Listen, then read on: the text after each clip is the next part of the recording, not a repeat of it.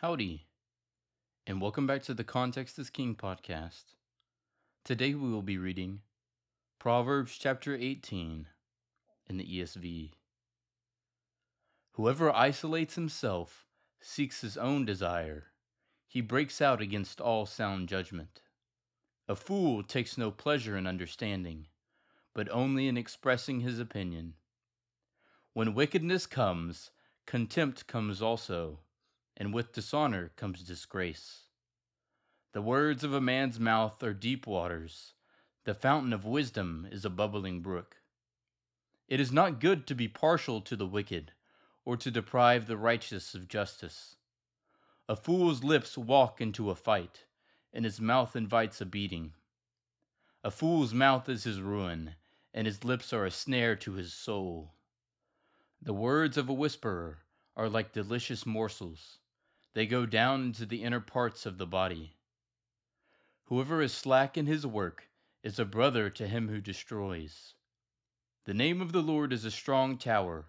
The righteous man runs into it and is safe. A rich man's wealth is his strong city, and like a high wall in his imagination. Before destruction, a man's heart is haughty, but humility comes before honor.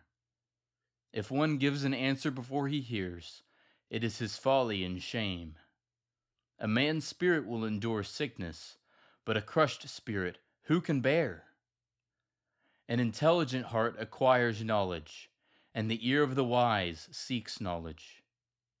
A man's gift makes room for him and brings him before the great. The one who states his case first seems right until the other comes and examines him.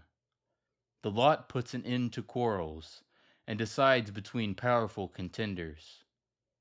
A brother offended is more unyielding than a strong city, and quarreling is like the bars of a castle. From the fruit of a man's mouth his stomach is satisfied. He is satisfied by the yield of his lips.